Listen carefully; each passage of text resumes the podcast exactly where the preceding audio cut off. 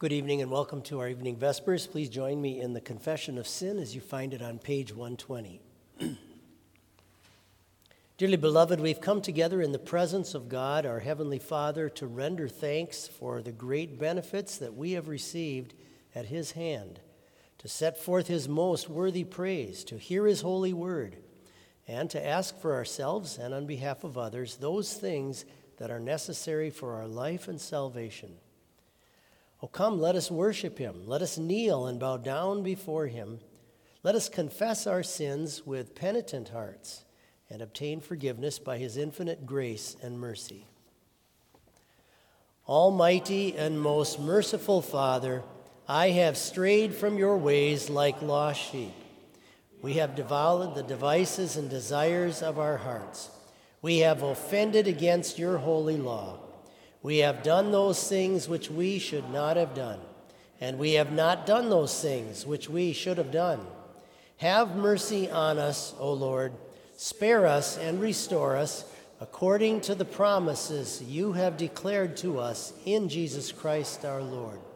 For his sake, grant that we may live a godly, righteous, and sober life to the glory of your holy name. The Almighty and merciful Lord has granted us pardon and forgiveness of all of our sins, grace for true repentance and amendment of life, and the comfort of the Holy Spirit. Amen. Please rise for the hymn.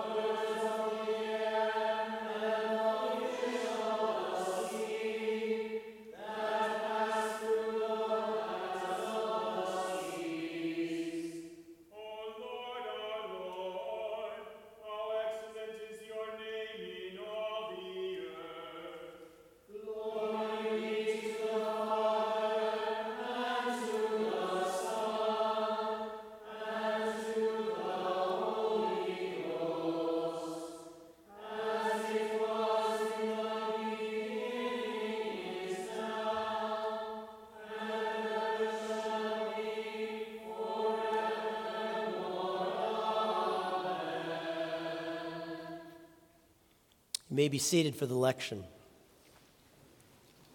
Our lesson for this evening is taken from the 12th chapter of the Gospel according to St. Mark, beginning with verse 41. Now, Jesus sat opposite the treasury and saw how the people put money into the treasury. And many who were rich put in much. Then one poor widow came and threw in two mites which make a quadrans. So he called his disciples to himself and said to them, Assuredly, I say to you that this poor widow has put in more than all those who have given to the treasury. For they all put in out of their abundance, but she, out of her poverty, put in all that she had, her whole livelihood. These are your words, Heavenly Father. They are your truth. We pray that you would increase our faith through them. Amen. About five months ago in Jerusalem, in the area known as the Temple Mount, which is where the original temple once sat, now it is a, an Islamic mosque, there was a large group of Palestinian Muslims that barricaded themselves inside of this mosque area called El Aqsa. And uh, they did it for a particular reason. There were rumors that had spread that some of the Jewish men in the city of Jerusalem were planning to go inside of this area and sacrifice and offer a goat, which would defile this mosque for them. And so these rumors caused hundreds of Islamic men to go in there to try to protect this mosque. And Israeli police finally had to come in and raid the whole situation. And there were 400 people arrested and 50 people were injured during the incident. Just happened not too many months ago. The Temple Mount area in Jerusalem is a very contentious zone in the city of Jerusalem. There are three different enormous religions in the world that consider it a holy site. And it's a, today a, a very active, busy place. And There are people from all around the world uh, churning around this part of the city of Jerusalem. And in Jesus' day, the temple area, the Temple Mount, was also a, a, hub of tremendous activity because of the actual temple worship that was still being performed there and carried on. There were various courts outside of the temple grounds, uh, on the grounds, that, uh, that people would come and offer their prayers and at times make sacrifices. There were a lot of tourists from other parts of the world who would be there. And the incident in front of us today takes place in that region and probably in the area known as the Women's Court. And there were more than a dozen receptacles in that part of the temple area that uh, where people could come and give offerings both to the work of the temple and in some cases alms for the poor to help out rather poor people. And they describe, in, in some of the Jewish writings, they describe what these uh, receptacles were like, these places where people would place their offerings. They were designed at the top to look like the top of a big trumpet, and they, each one had a Hebrew letter inscribed on it. And this was, this was quite a prominent area where people would walk, walk by and give their gifts. And the disciples of Jesus, along with our Lord, are sitting there kind of observing all of this. And if, if they were like me, probably being impressed with some of the large amounts of money that certain people were dumping into these receptacles. And it's easy for us sometimes to be very impressed with very large gifts that can be given to the church. And especially if it reaches a certain amount of money, we can, we can really take note of that. But Jesus shows us that he looks rather differently as to how these gifts and offerings are coming in. And he knows the secret lives of the people giving them, he knows what's going on in their hearts, he knows every cent in their bank accounts, and he knows exactly what the motive is inside of each person's reason for why they're giving their gifts. And every life and every soul, every mind, every heart is like an open book to our Lord because of his great omniscience as the Son of God. And a text like this reminds us of that famous line Man looks at the outward appearance, but the Lord looks at the heart. And uh, that's how he peers down inside of us. There's a line in here that Jesus says about this woman where she gave all that she had, her entire, her entire amount of money, all that she had. Funny story happened supposedly right here in Mankato. When I was a child, I remember hearing this story from a number of places, people in our church, that apparently someone had gone out to collect money for UNICEF and a, kind of a children's fund and had gone door to door in Mankato. Apparently, this was in the Mankato Free Press.